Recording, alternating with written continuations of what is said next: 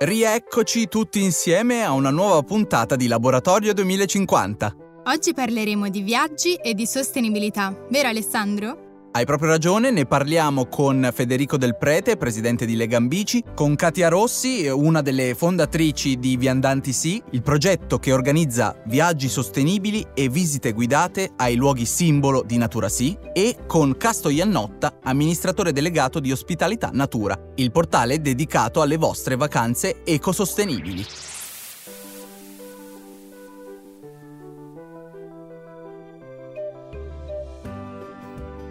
Laboratorio 2050. Un sì per la Terra e per l'uomo. In questa puntata dedicata ai viaggi e alle esplorazioni non potevamo non parlare ovviamente del mezzo più sostenibile di tutti. Stiamo parlando chiaramente della bicicletta e ne parliamo con un ospite davvero speciale, un esperto, Federico Del Prete, referente mobilità Lega Ambiente Lombardia e anche presidente di Legambici. Quindi grazie davvero per essere qui con noi Federico. Partirei subito con che cos'è Legambici e che cosa fa, soprattutto magari i progetti più recenti.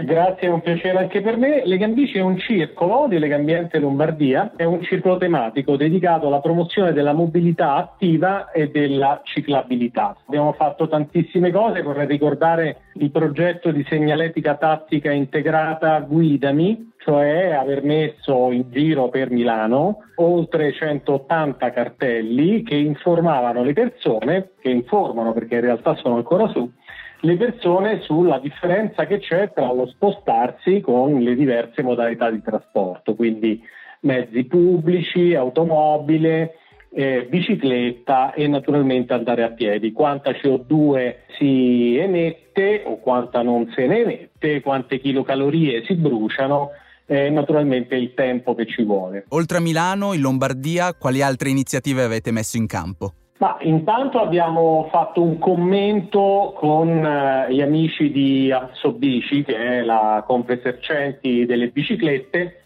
eh, sul bonus bici, che è una cosa che ha coinvolto tutta l'Italia in una specie di febbre della bicicletta, addirittura come a livello globale provocando il collasso della filiera, insomma eh, ce lo ricordiamo tutti, non si trova più non solo una bicicletta ma neanche una camera d'aria e quindi in vista di un provvedimento più strutturale e strutturato in un dossier abbiamo provato a dare eh, diciamo, la nostra versione di come dovrebbe essere un provvedimento d'ora in poi ci auguriamo sempre disponibile e non solo legato all'emergenza come del resto esiste in altri paesi europei. Beh, io sono, sono, di parte, però davvero è una chiamata alle due ruote. Ricordiamo che andare in bicicletta migliora scientificamente l'umore. Questo raddoppiatore di velocità è davvero anche un prezioso strumento alla nostra psicologia, soprattutto in questi anni un po' duri. Si vedono sempre quelli che, che vanno in bicicletta, hanno sempre questo sorriso stampato sulla faccia sono anche sempre leggermente abbronzati perché ovviamente sono, sono, sempre esposti, ma perché il cervello è più irrorato nella, nella posizione in cui si pedala. Di solito il cervello è più irrorato del normale, quindi Einstein per esempio diceva che le idee migliori per la teoria della relatività gli erano venute in bicicletta e lui era un grande ciclista. Un frullatore di, di, creatività, confermo, e speriamo che il pubblico che ascolta accetti questa chiamata. E invece come ultima cosa, brevemente ti chiederei un excursus storico sulla storia appunto della bicicletta che in realtà è abbastanza recente. Sì, la data di nascita della bicicletta è tradizionalmente fissata al 12 giugno del 1817 quando uno stravagante barone Karl von Drais eh, nel Baden-Württemberg, che è una regione industrializzata che ha già all'epoca, che assomiglia molto alla Lombardia italiana, ehm, gli venne in mente di, di, costruire questo che oggi è chiamato il veicolo perfetto. Ma cosa era successo negli anni precedenti? Eh, alcune eruzioni vulcaniche, soprattutto quella del vulcano Tambora, in Indonesia avevano provocato una crisi di sopravvivenza a livello globale perché le ceneri sollevandosi nell'atmosfera avevano sostanzialmente oscurato la luce del sole e quindi non c'era stata l'estate per due anni di seguito, due raccolti completamente rovinati e quindi eh, le persone eh, ebbero veramente grossi problemi con l'approvvigionamento del cibo. Carson Drice volle riflettere su questa cosa e quindi eh, si disse come possiamo emanciparci dall'uso degli animali per la nostra mobilità, per i nostri trasporti e inventò la bicicletta. Quindi da sempre la bicicletta è legata ai cambiamenti climatici e questa è sempre una cosa che dobbiamo tenere presente. Direi proprio di sì. Quindi grazie davvero Federico per i consigli e le storie che ci hai raccontato. Ci vediamo in giro a questo punto. Buon lavoro, a presto. Ci vediamo in bicicletta, arrivederci. Recentemente abbiamo parlato di viaggi e turismo, un piccolo accenno. Questa volta approfondiamo la nostra riflessione con un progetto molto importante. Stiamo parlando di Viandanti Sì, il tour operator di Natura Sì fondato da Katia Rossi e Ilaria Vudafieri. Ne parleremo con entrambe nel corso di due puntate dedicate ai viaggi. In questa puntata intanto iniziamo a parlarne con Katia Rossi. Ciao, grazie a voi della bella opportunità che ci date di presentarci e di raccontarci. Sì, abbiamo fondato questo piccolo tour operator indipendente, slegato quindi da ogni network turistico nel 2019 ed è un progetto eh, costola di un progetto di diffusione di agricoltura biodinamica eh, pensato in, eh, in, all'interno del marketing di Natura Sì. E l'agenzia ha un focus molto definito e molto particolare, che è quello di far conoscere il metodo di agricoltura biologica e biodinamica ai nostri viaggiatori, di sensibilizzarli appunto sulla complessità e sulle problematiche di una filiera agroalimentare che eh, sempre più deve avere a cuore il bene della, e la salute della, della terra. Riflettere inoltre sul giusto prezzo dei prodotti, che molto spesso non viene valutato adeguatamente proprio per mancanza di conoscenza, e di avvicinare sempre di più il consumatore al produttore, per in qualche modo condividere una, una visione, un, condividere dei valori e avere un approccio quotidiano eh, comune. Ecco. E accanto a questo ovviamente eh, per noi è importantissimo valorizzare un, un, certo modo di fare turismo, quindi un turismo slow, un turismo consapevole, che non sia una, una corsa al vedere il più possibile senza valorizzare niente, ma proprio eh, che sia rispettoso del territorio e, e attento a promuovere anche un'economia eh, quanto più sociale ed etica, la parte economica più interessante di oggigiorno, insomma. Quali sono le tipologie di viaggio disponibili con Viandanti Sì? Possiamo raggrupparle in 4-5 tipologie, così definite, viaggi tra, tra cultura e agricoltura, dove appunto si fanno delle visite aziendali ad, ad aziende particolarmente virtuose e, spesso inserite in contesti culturalmente e paesaggisticamente molto interessanti, molto stimolanti. Viaggi all'interno dell'antroposofia, del mondo antroposofico, ecco questa è una, è una tipologia molto, molto caratteristica eh, della nostra agenzia in quanto eh, siamo probabilmente le uniche insomma, che si occupano di questo tipo di viaggi e in particolar modo andiamo al Goetheanum di Dornach in Svizzera che è un po' il tempio della filosofia antroposofica steineriana. Un altro luogo dove andiamo, sempre molto legato all'antroposofia, è la comunità di Sechem in Egitto, che è un esempio assolutamente virtuoso. Poi facciamo dei viaggi dentro la natura, proponiamo delle località con scenari evocativi di particolare integrità naturalistica e ci avvaliamo di strutture ricettive di dimore private. In grandi strutture assolutamente no, si può capitare in piccoli agriturismi, ma comunque generalmente in strutture private. Un altro gruppo di viaggi sono eh, denominati raccolte in fattoria, sono delle proposte di viaggio in cui si sperimenta il vero lavoro contadino in azienda agricola sebbene si conservi ovviamente il piacere della vacanza. Insomma, è un modo alternativo per, eh, per mettere le mani sulla terra e per avvicinarsi ancora di più ai ritmi della, della, vita contadina.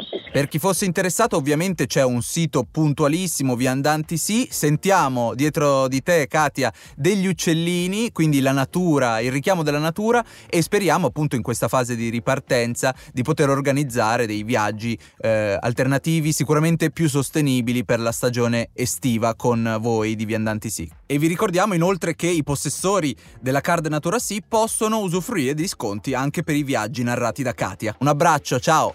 Grazie a voi, grazie, arrivederci a tutti. Visite guidate, biciclette, viaggi fantastici, ci manca solo di parlare di accoglienza sostenibile e quindi ne parliamo con Casto Iannotta, amministratore delegato del progetto Ospitalità Natura. Ciao Casto, grazie per la tua disponibilità e ti chiedo subito che cos'è Ospitalità Natura? Ciao a tutti. Ospitalità Natura è nata proprio sulla spinta di un mondo, un movimento di persone che desiderano continuare a vivere il loro proprio stile di vita e il loro tempo libero di vivere nuove esperienze e nuove emozioni anche durante le loro vacanze. E in continuità e in coerenza con i propri valori e i propri stili di vita, Ospitalità Natura su questa spinta ha sviluppato un portale dove sono selezionate tutta una serie di strutture dal campeggio al bed and breakfast, al piccolo hotel, all'albergo di città importante per fare in modo di garantire a tutti rispetto alle proprie aspettative e necessità una vacanza all'insegna della compatibilità, del rispetto dell'ambiente e della natura. Siamo una comunità quindi di viaggiatori consapevoli, incentiviamo un turismo ecocompatibile, quindi riduciamo i consumi energetici il più possibile, preserviamo le risorse locali, quindi promuovendo tutta una cucina del territorio e di piccoli produttori. Inoltre valorizziamo tutte quelle che sono le realtà culturali e sociali attorno a queste strutture di ospitalità. E un'altra iniziativa è quella di, sin dal momento in cui io viaggio, di abbattere l'impronta in questo modo Ospitalità Natura a suo carico praticamente vi permette di selezionare delle iniziative che riducono l'impatto ambientale a vostra scelta, che possono essere o di carattere ambientale o di carattere agricolo sociale, quella che vi sentite più aderente ai vostri valori. E in più ci sono tutta una serie di strutture che hanno sposato il tema della bioedilizia, dei pannelli solari, detergenti ecologici sono stati eliminati totalmente l'uso della plastica, ordi e frutteti a sostegno delle comunità locali. E a proposito di queste strutture, Casto, prima mi dicevi eh, offline che compiono proprio azioni socialmente utili. Se puoi fare degli esempi di queste, di queste strutture così impegnate. Alcune strutture hanno sviluppato una produzione agricola e per cui da questo punto di vista, per esempio, in queste attività agricole coinvolgono ad esempio a sostegno di diverse magari comunità di, di, ragazzi che hanno magari delle necessità di socializzare e quindi creano questa opportunità diciamo, di ambiente di lavoro. In altri casi vengono utilizzate sempre delle associazioni mh, sociali per fare magari animazioni invece ai piccoli ospiti se uno va con i bambini. Quindi anche in questo caso, eh, anche in questo ambito diverso ovviamente dalla pura agricoltura, abbiamo una grande ricchezza di, di, biodiversità. Ci hai convinto, non abbiamo dubbi, allora ci devi dire infine come facciamo a prenotare le nostre vacanze sostenibili. Allora, potete prenotare le vostre vacanze semplicemente andando sul sito ospitalitanatura.it potete scegliere le vostre strutture per localizzazione per lo- geografica o per tipologia di struttura e poi seguire tranquillamente fino ad arrivare alla prenotazione diretta o una semplice richiesta di informazioni in tutta libertà. Perfetto, molto preciso e puntuale. Grazie davvero per essere stato qui con noi al Laboratorio 2050. Casto Iannotta, amministratore delegato di Ospitalità Natura. Buon lavoro e a presto. Ciao. Grazie a tutti voi e grazie a te dell'opportunità. Buone vacanze a tutti. E dopo tanto parlare, sento proprio il bisogno di rinfrescarmi un poco. Di che cosa ci parli in questa puntata, Celeste? Parliamo del cetriolo. Il cetriolo, il cui nome scientifico è Cucumis sativum, è un ortaggio della famiglia delle cucurbitacee, la stessa di cocomero e melone, zucca e zucchine. Sull'origine del cetriolo ci sono opinioni controverse. Per alcuni sarebbe originario dell'Africa e da lì sarebbe poi approdato in Europa, mentre per altri la sua storia avrebbe inizio più di 5.000 anni fa alle pendici dell'Himalaya. Avrebbe poi continuato il suo percorso fino a raggiungere l'India e arrivare infine agli egizi, ai quali si dovrebbe la diffusione in area mediterranea. Ortaggio estivo, il cetriolo si raccoglie all'incirca da giugno a settembre. Non è un caso infatti che dia i suoi frutti proprio nella stagione calda, quando il corpo ha maggior bisogno di idratazione. Il cetriolo fresco è infatti composto per il 95% da acqua, caratteristica che unita al discreto contenuto di vitamine e minerali conferisce lui ottime proprietà rinfrescanti e depurative. Ma non è solo un ottimo alimento. Già nel 1500 il cetriolo era soprattutto famoso per le sue proprietà cosmetiche. Applicato sulla pelle ha infatti un effetto lenitivo, purificante e schiarente. Per chi ancora non l'avesse sperimentato, vi consiglio di provare ad unire del succo di cetriolo ad un cucchiaio di argilla bianca o verde ed otterrete una freschissima maschera per il vostro viso. Per questa puntata dedicata ai viaggi e alla sostenibilità abbiamo scelto di leggere un estratto da un libro veramente magico. Parliamo di Le vie dei canti di Bruce Chatwin, forse uno dei più grandi viaggiatori, esploratori e ovviamente anche scrittori del Novecento, in cui si parla, pensate, delle storie, dei miti e delle leggende degli aborigeni d'Australia. Vedremo appunto una panoramica su questi miti e anche un estratto da un taccuino degli appunti di uno dei protagonisti. Vai Celeste! Fu in quel periodo che Arcadi sentì parlare del dedalo di sentieri invisibili che coprono tutta l'Australia e che gli europei chiamano piste del sogno o vie dei canti e gli aborigeni orme degli antenati o via della legge. I miti aborigeni sulla creazione narrano di leggendarie creature totemiche che nel tempo del sogno avevano percorso in lungo e in largo il continente, cantando il nome di ogni cosa in cui si imbattevano, uccelli, animali, piante, rocce e pozzi. E col loro canto avevano fatto esistere il mondo. Arcadi fu talmente colpito dalla bellezza di questo concetto che cominciò ad annotare tutto ciò che vedeva o sentiva, non per pubblicarlo, ma per appagare la sua curiosità. Ogni specie può essere un sogno, anche un virus. Ci può essere un sogno varicella, un sogno pioggia, un sogno arancio del deserto, un sogno pidocchio. Si credeva che ogni antenato totemico, nel suo villaggio per tutto il paese, avesse sparso sulle proprie orme una scia di parole e di note musicali, e che queste piste del sogno fossero rimaste sulla terra come vie di comunicazione tra le tribù più lontane. Un canto faceva contemporaneamente da mappa e da antenna. A patto di conoscerlo, sapevi sempre trovare la strada. In questa puntata abbiamo parlato di viaggi e spostamenti sostenibili con Federico Del Prete, presidente di Legambici, con Katia Rossi di Viandanti Sì e Casto Iannotta di Ospitalità Natura. Se avete suggerimenti o volete approfondire alcuni temi, vi ricordo di iscriverci a podcast.naturasi.it. Ci sentiamo alla prossima puntata di Laboratorio 2050 interamente dedicata alla biodinamica. Ciao! Ciao!